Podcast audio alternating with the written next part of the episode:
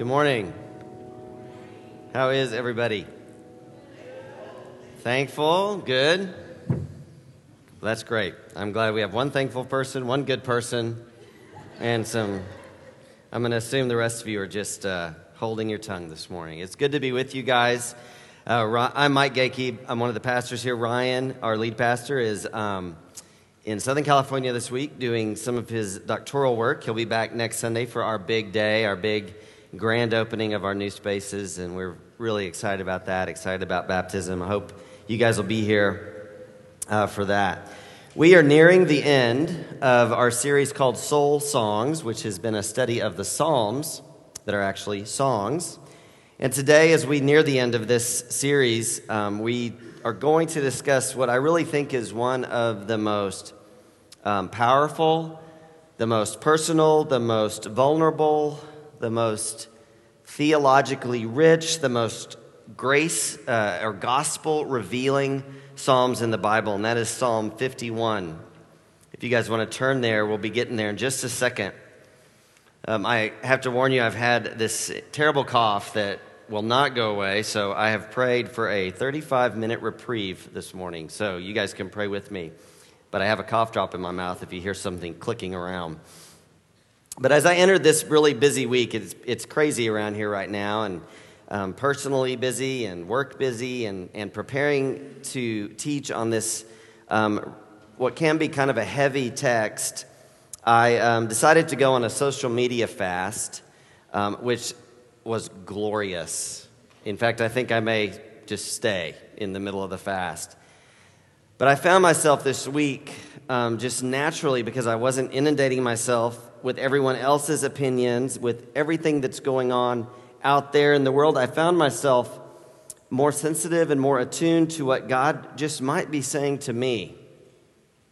I felt more connected to um, what, I, what I look at as my micro world, this world that God has placed me in right here in San Francisco, the world of my family, the world of my church, the world of my neighborhood more attuned to how He might be just directing me in the day to day of my lives instead of getting so overwhelmed by so many things that, that are so big and so out there.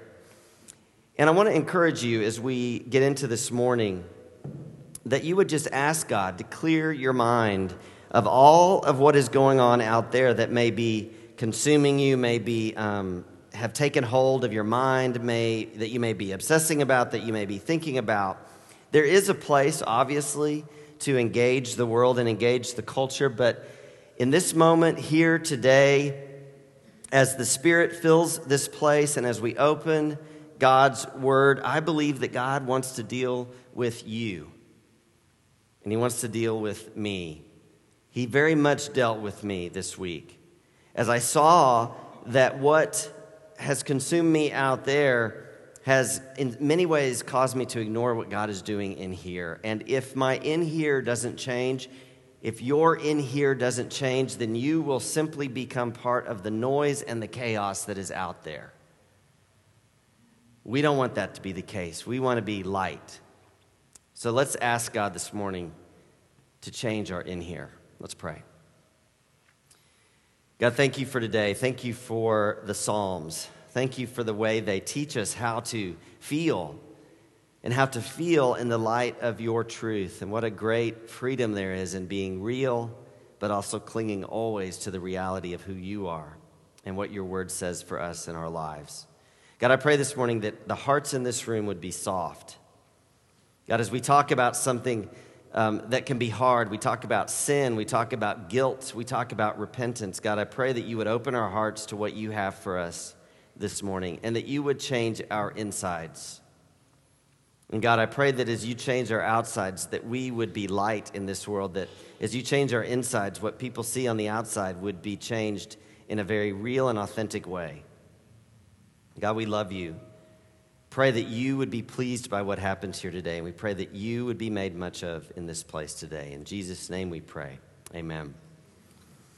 So, we are studying Psalm 51. It's a, it's a story, a song of guilt and repentance. And, and I was wondering how many of you, like me, when you are confronted with a wrong that you've done, or a mistake that you've made, or an error that you might have committed, whether it's in a relationship, whether it's in work, or whether it's between you and God, how many of you say things like this? Yes, I did that, but. The but, the dreaded but, the, the worst word in all of parenthood is that oh, yeah, I did that, but, and then comes the excuse, right? Yes, I did that, but I really don't see what the big deal is, or yes, I did that, but I could have done something a lot worse, right? And surely I've done all these other good things, and surely those other good things somehow are going to influence how you feel about this bad thing that I did.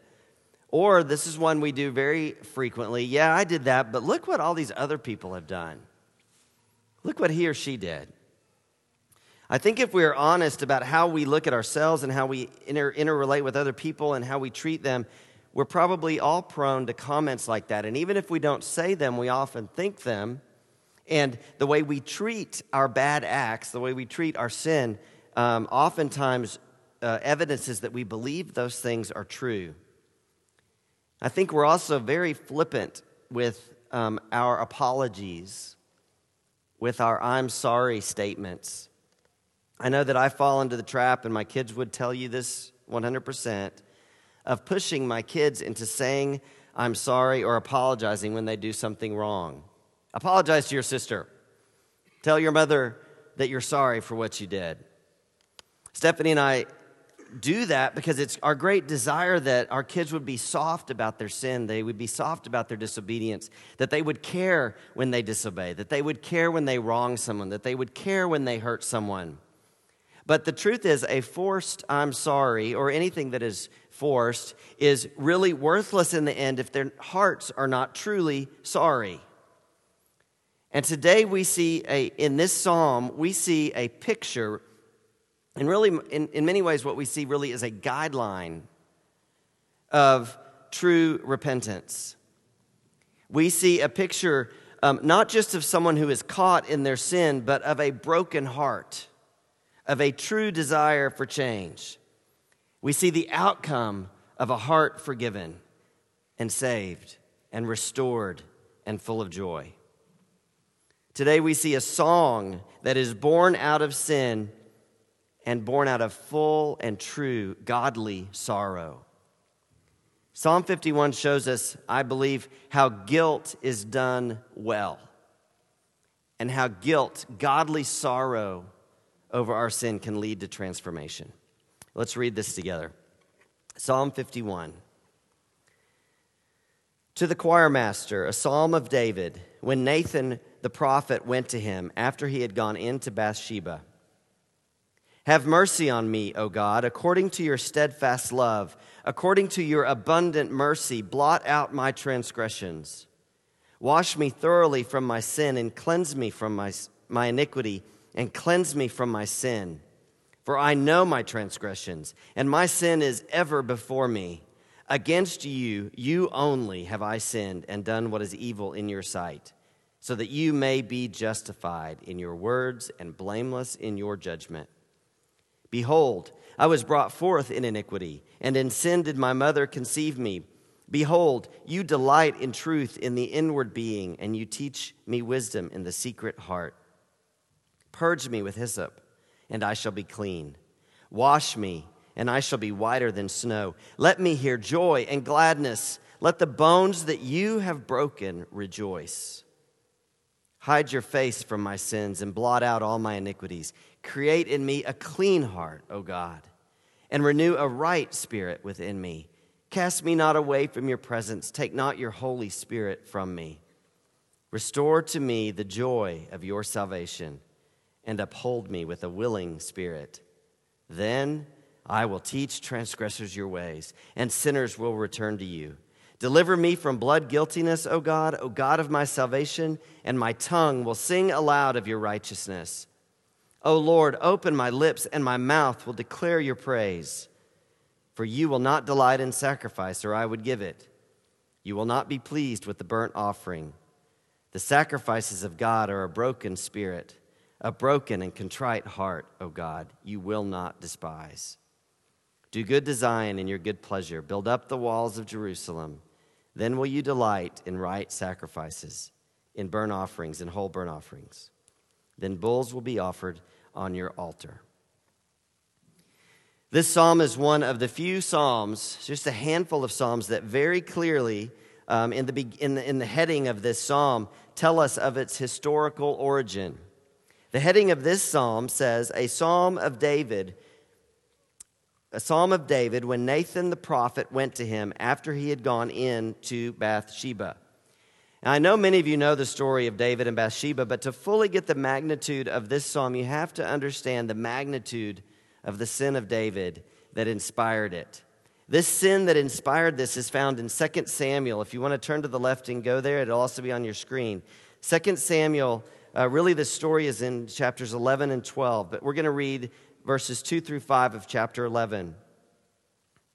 It happened late one afternoon when David arose from his couch and was walking on the roof of the king's house that he saw from the roof a woman bathing, and the woman was very beautiful. And David sent and inquired about the woman. And one said, Is not this Bathsheba, the daughter of Eliam, the wife of Uriah the Hittite? So David sent messengers and took her, and she came to him, and he lay with her. Now she had been purifying herself from her uncleanness. Then she returned to her house, and the woman conceived. And she sent and told David, I am pregnant. This, this section of 2 Samuel 11 describes the sin of King David. You remember King David, the man after God's own heart. It describes this horrific sin, and if you were to read on in 11, you would, you would discover that David begins to scramble to cover up his or, and to fix his situation. You see and read of a heart that is hardened towards his sin. He becomes manipulative, he becomes callous, and he ends up digging an even deeper hole of deception and sin. He first tries to cover his sin by bringing Uriah home early from the battlefield. He's hoping that when he comes home early that he will see his wife, and he hasn't seen her in a long time. He's hoping he'll come home early, that Uriah um, will have sex with Bathsheba, and then naturally they will think that the baby she's carrying is Uriah's, which is not just bad in and of itself, but imagine Eh, there's, there's, there's no mention of, of what Bathsheba is going through in this time and David's uh, manipulation to try to fix this situation. And Uriah comes home, but Uriah is too noble. He, he's not going to um, have a conjugal visit with his wife when all of his fellow soldiers are out on the battlefield. He, he, he refuses, and so David's plan fails.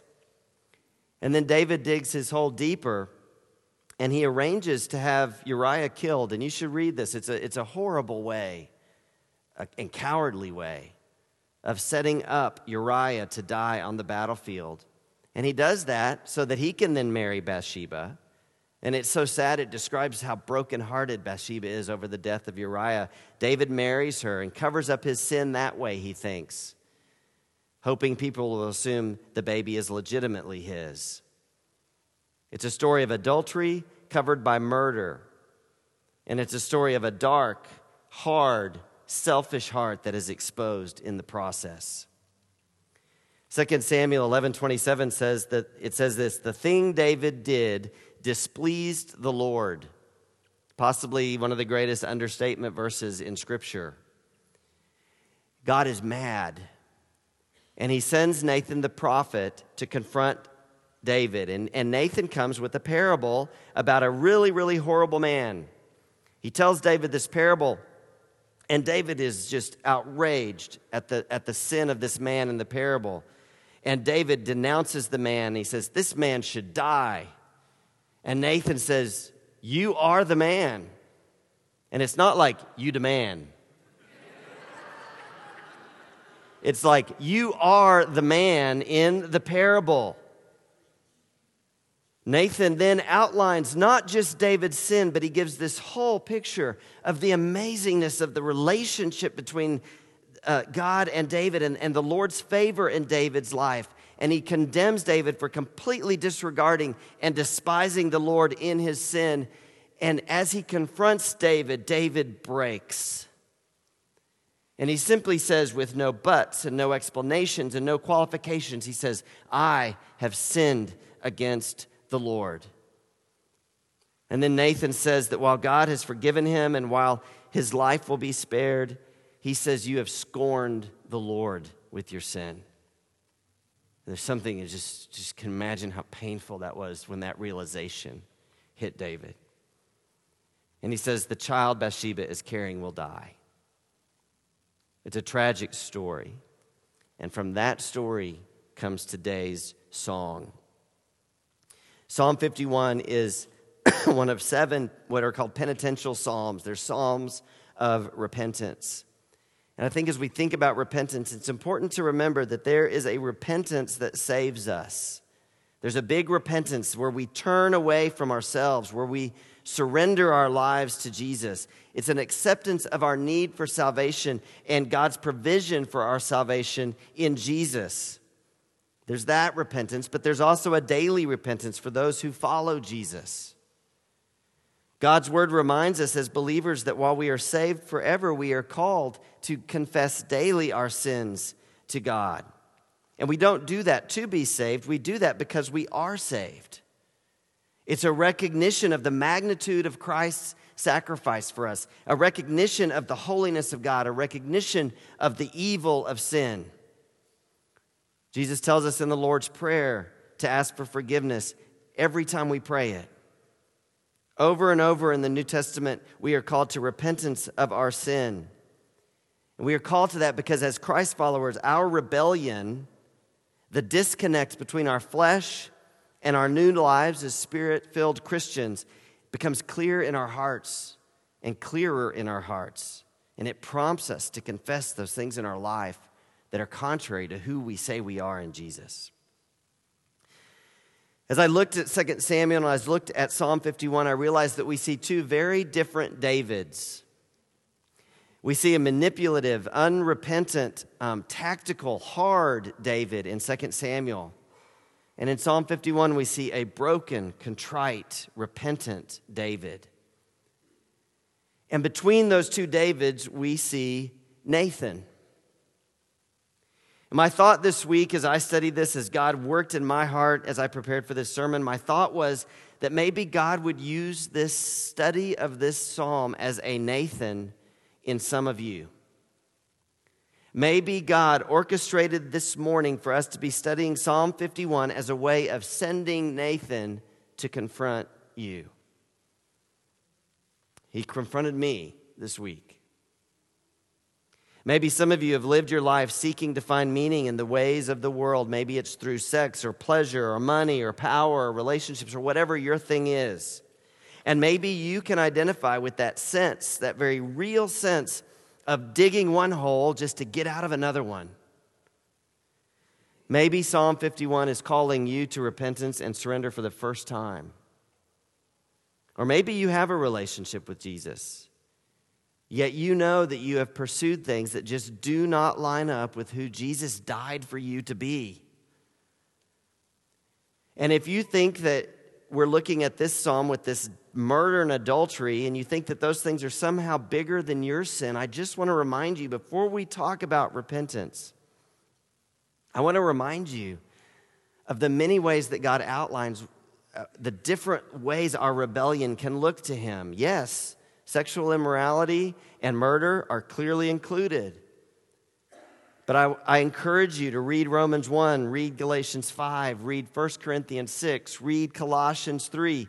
Rebelliousness towards God includes many things, including coveting, just desiring what someone else has, malice, envy, strife, deceit or lying, gossip, slander, haughtiness, which, which is another way to say pridefulness, boasting Disobedience to parents is in Romans 1. Thank you, Jesus, for putting that one in there. Foolishness, faithlessness, heartlessness, idolatry, drunkenness, swindling, enmity, divisions. If I think about it, I did or was tempted to do half of those things just on my way to church this morning.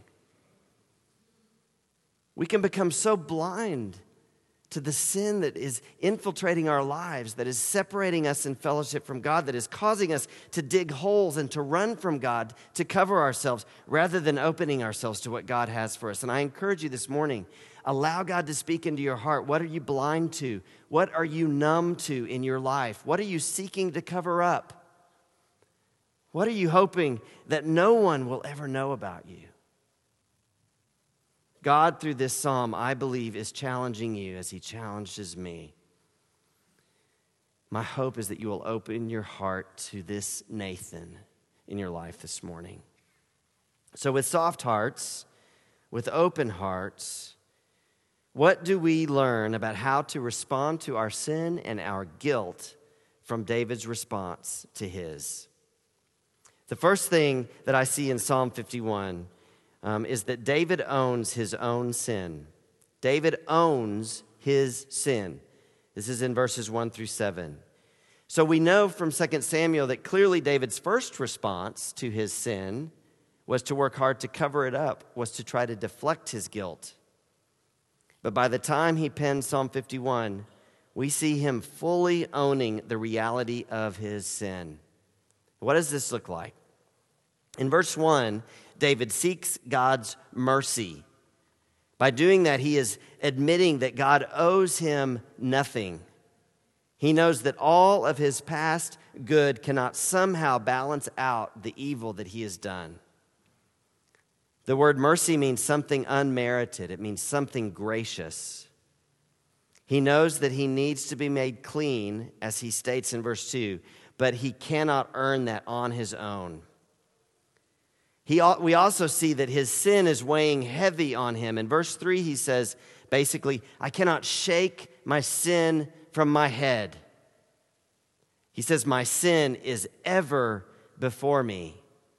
He hasn't just sloughed it off, it is front and center in his life. In verse 4, he acknowledges that against God alone has he sinned. And you might think, well, what about Bathsheba? What about Uriah? They were also victims in this act. But David knows that what makes sin sin is that it is against God. Clearly, he hurt other people. Clearly, we hurt other people in our bad behavior. But the horror of sin is that it is an attack on God. It is always an act of rebellion against God. And David admits this powerfully against you and you only have I sinned. Then in the second part of verse 4, not only does David not make excuses or mount a defense or try to justify his behavior, he acknowledges that God is justified and blameless. What he's saying is that no, no matter the consequences of his sin, that God is justified in his actions. What we see here in David's words is an amazing picture of God centered repentance. God is God. Life itself is mercy. Forgiveness is not a given, but a gift. Bought, as David shared with us what this means, bought by the blood of Jesus himself. In verse 5, David also acknowledges that his action was not a freak accident. He didn't say, Gosh, you know, normally I'm so good, I don't know what happened to me. He acknowledges that what he did is actually part of the, the deepest part of his character. He knows that he is not a good person. When David talks about being brought forth in iniquity, and he says, In sin did my mother conceive me. It's not blaming his mother, and he's also not dissing his mother. He's not saying this is her fault. And he's also not justifying his sin because he couldn't help himself. I have heard people say this. I'm sure probably I've said something like it. I know some of you probably have said it. Oh, well, God knows I'm not perfect. As some sort of justification, I've also heard people say if God is sovereign and I sin, therefore it's his fault. David is not doing that in this situation at all. In fact, he is doing exactly the opposite. He is owning his sin nature the nature that every one of us possess because of the fall. It's what David talked about. It separates us from God, our sin. David is acknowledging that. And what he's saying is that without God's rescue, his evil actions will only increase. Finally, in verse 6, he's very aware of the way that his actions go against God's desires when he talks about lies versus truth and wisdom versus foolishness. David is heartbroken over his sin. And I wonder how many of us in the room can say the same thing. Are you heartbroken over your sin? The second thing we see in this is that David begs for renewal in verses 8 through 12. I, think this is fascinating. David doesn't just want everything to be okay. I think this is fascinating if you think about it in the context of how we often operate. David is not concerned about being forgiven because he knows that being forgiven is better for his sake. That's not why he wants to be forgiven. He wants to be renewed. He is seeking transformation. David wants to be changed. He wants again to hear. And when he says, I want to hear joy and gladness, it means I want to live and experience joy and gladness. He wants his brokenness to result in rejoicing.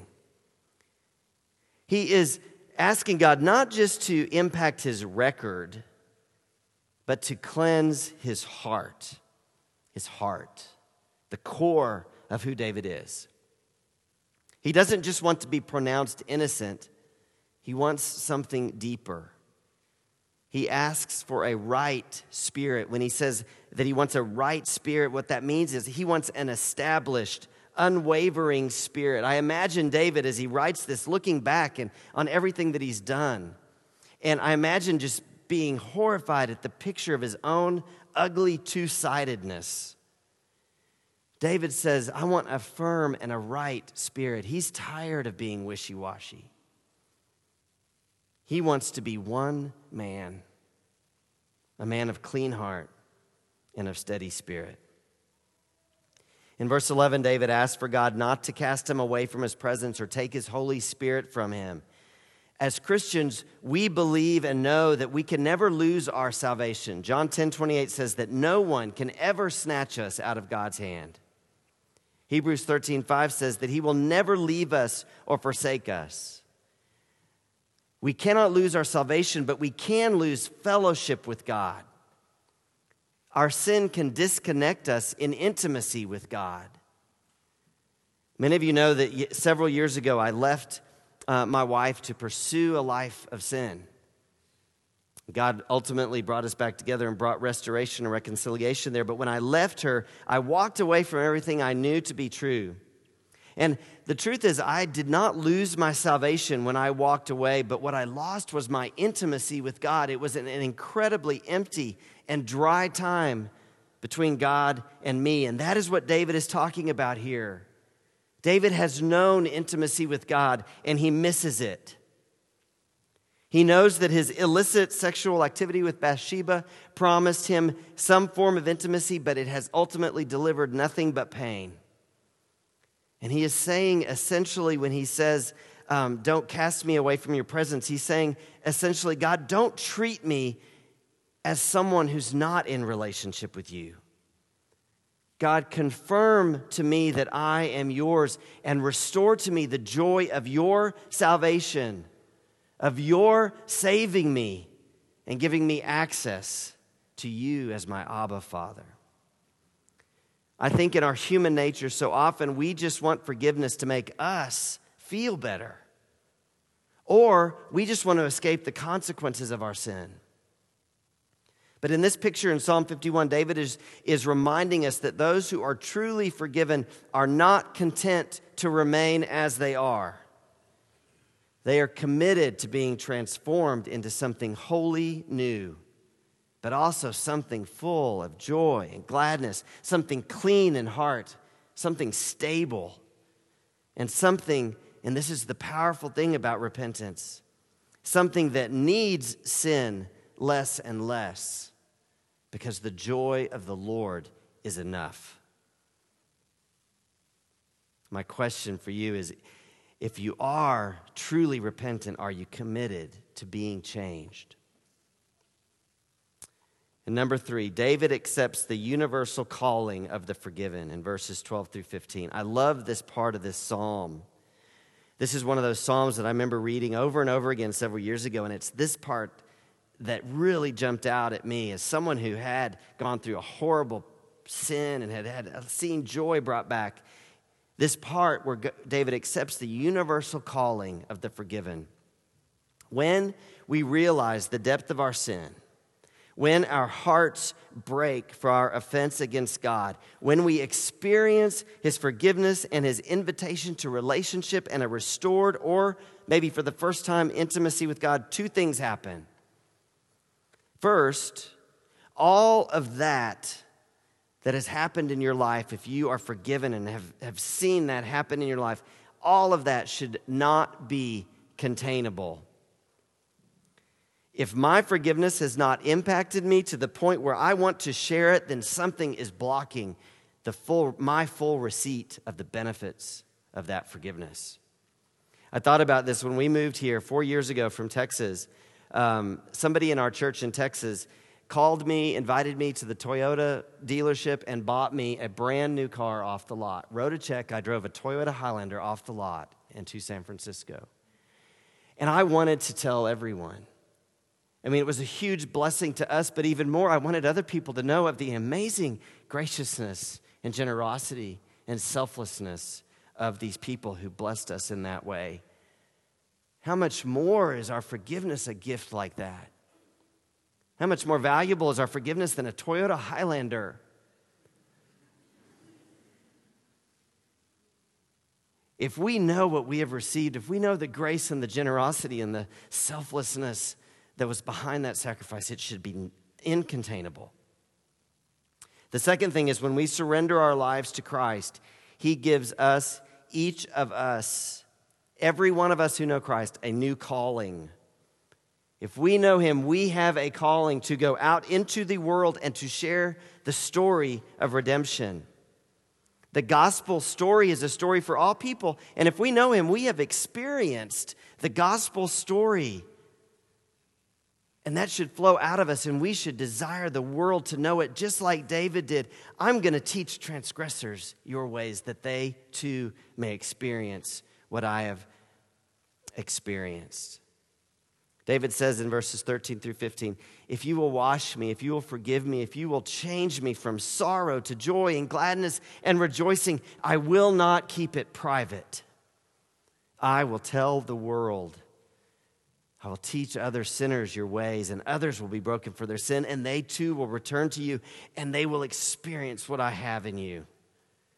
My tongue, he says, will sing aloud of your righteousness. My mouth will declare your praise. Our forgiveness by God for our sin should never be private. We have a calling, and David accepts his calling the calling of the forgiven to share what God has done for us and what God wants to do for them. One of my favorite pictures of this, I think, is in, in the book of Titus. Paul, Paul gives this very brief before and after story. This should be the testimony of every one of us who claim to know Christ. This is in the book of Titus. It should be on the screen, chapter 3, starting in verse 3. For we ourselves were once foolish, disobedient led astray, slaves to various passions and pleasures, passing our days in malice and envy, hated by others and hating one another, so aware of what we were. But when the goodness and loving kindness of God, our Savior, appeared, He saved us, not because of works done by us in righteousness, but according to His own mercy, by the washing of regeneration and renewal of the Holy Spirit whom he poured out on us richly through Jesus Christ our Savior, so that being justified by his grace, we might become heirs according to the hope of eternal life. We all have that story. And is that story in your life uncontainable? Is your forgiveness uncontainable? Is there something in you that just can hardly bear to keep the magnitude of what you were and what you now are through Christ silent? We have a new calling. David accepts his. David then ends this psalm in verse 16 and 17 by acknowledging the important truth that our actions are meaningless if they are done from a dark heart.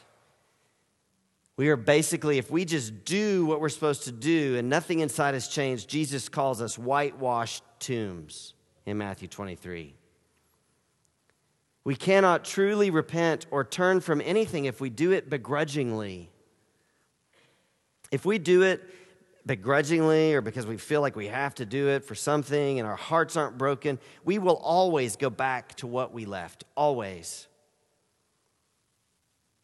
Uh, the truth is, as Christians, we should never, but between now and the time we meet Jesus face to face, we should never be um, unbroken. Our brokenness our contriteness, that word contrite, it simply means sorry, being sorry for your sins. Our brokenness, our contriteness should mark us. It's what marks us at Christ followers. And it's that ongoing brokenness and contriteness, that ongoing realization of what we were and what we now have hoped to become, and who we are now and what we hope to become. That is what opens our hearts for the truest of joy, the truest of happiness for our entire lives. I've been reading a book um, by a lady named Kay Arthur, and I love uh, listening to Kay Arthur because she always calls people that she's talking to her beloved.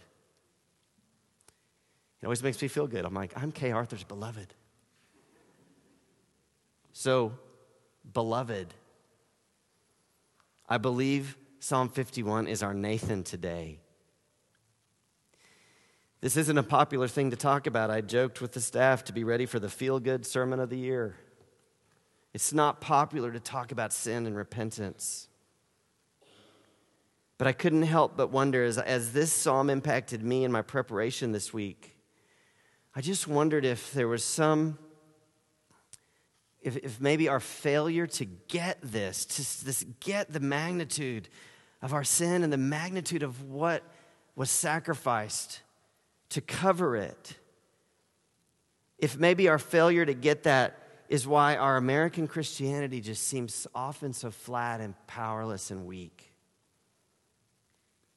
I think for many of us, if we've grown up in the church, many times repentance is sort of a simple word that is a, an access card to heaven. Maybe the problem is we aren't really devastated by our sin. Maybe the problem is we don't beg God, we don't plead with God for renewal and for joy. Maybe the problem is instead of being unable to say silent, we are embarrassed to tell our stories of grace and forgiveness. And I wonder today who might be sitting in this room under the heavy burden of unconfessed sin. If you are someone that God designed Psalm 51 to impact, then you might be very uncomfortable right now. You might be wondering what I'm about to ask you to do. Or you might have just shut me out a long time ago. I think sometimes we push back against the whole idea of repentance because while we want to be free, we fear what repentance and change and life change might actually mean for us. But I also know that many of you, deep, deep down, want to be free from the shackles and the burden of your sin. And even though, as you're confronted with it, you might resist, deep down, you desperately want to be free. James 5:16 says, "Confess your sins to each other and pray for each other so that you might be healed." That's the same kind of healing that Ryan talked about last week. Not so much a circumstantial healing of physical conditions, but a deep healing of the heart and the soul. Remember, this psalm, Psalm 51, is really about how to do guilt well. 2 Corinthians 7:10 says that godly sorrow in the ESV it says godly grief grief over our sin leads to repentance that is without regret. Acts 3:19 says to repent that times of refreshing may come in the presence of the Lord. In Romans 2 it says it says don't don't disgrace the kindness of God. It is the kindness of God who, who offers us freely freedom that leads us to repentance. The beauty of the gospel is that Jesus died so that you would not have to live under the burden of your sin, so that you wouldn't have to have a life of constantly digging one hole to get out of the other. He came to refresh you. And isn't that word an awesome word? How many people in this room need to be refreshed? In a minute, we're going to have a time of prayer. My prayer is that you, like David, would accept the confrontation of Nathan this morning. That you would confess your sin, that you would lay it out there. God, I pray that your hearts would break. And that in that you would receive the gloriousness of his forgiveness. And then you would commit to being renewed and to being refreshed. Because that's what God has for you in this. On my way to church today, I was listening to a hymn, and um, I just printed one verse of it as a way to close, and then I'll lead us in a time of response. The hymn is from See, it's called See the Destined Day Arise. I just loved this verse. And if you're sitting here today and you're fully aware of what you've received, if you're fully re- aware of the, the horror of your sin, and if you've repented and you're wondering how to carry out your calling, this, this, is, your, this is our time of praise, like David talked about in Psalm 51. Holy Jesus, grant us grace in that sacrifice to place all our trust for life renewed, pardon to sin and promised good. Grant us grace to sing your praise. Round your throne through endless days, ever with the sons of light, blessing, honor, glory, might. Hallelujah. Hallelujah. Lamb of God for sinners slain. Hallelujah. Hallelujah. Jesus Christ, we praise your name. When I have a time of response, and you know, I'm not going to ask you to do anything dramatic, but I'm also not going to keep you from. If you need, if there's something and you're like David and you have that sense of being something just weighing over you that you need to get out and you need to confess and you need to admit, I'll be down here. I'm glad to pray with you. But otherwise, I encourage you just sit at your seat and connect with God. Pray for Him to reveal things in your heart. If you're not heartbroken over your sin, ask him to show ask him to show you what was required to save you from it. He's patient with us and he'll take us as he finds us. But this morning, my prayer is that you would receive Psalm 51 as your Nathan, your confrontation. And like, and exactly like David said, you say, I have sinned against the Lord. Let's pray. We'll have a few minutes after I pray to respond. If you would like to pray with me, you are welcome to. Otherwise, we'll pray and then I'll come back out and close this time.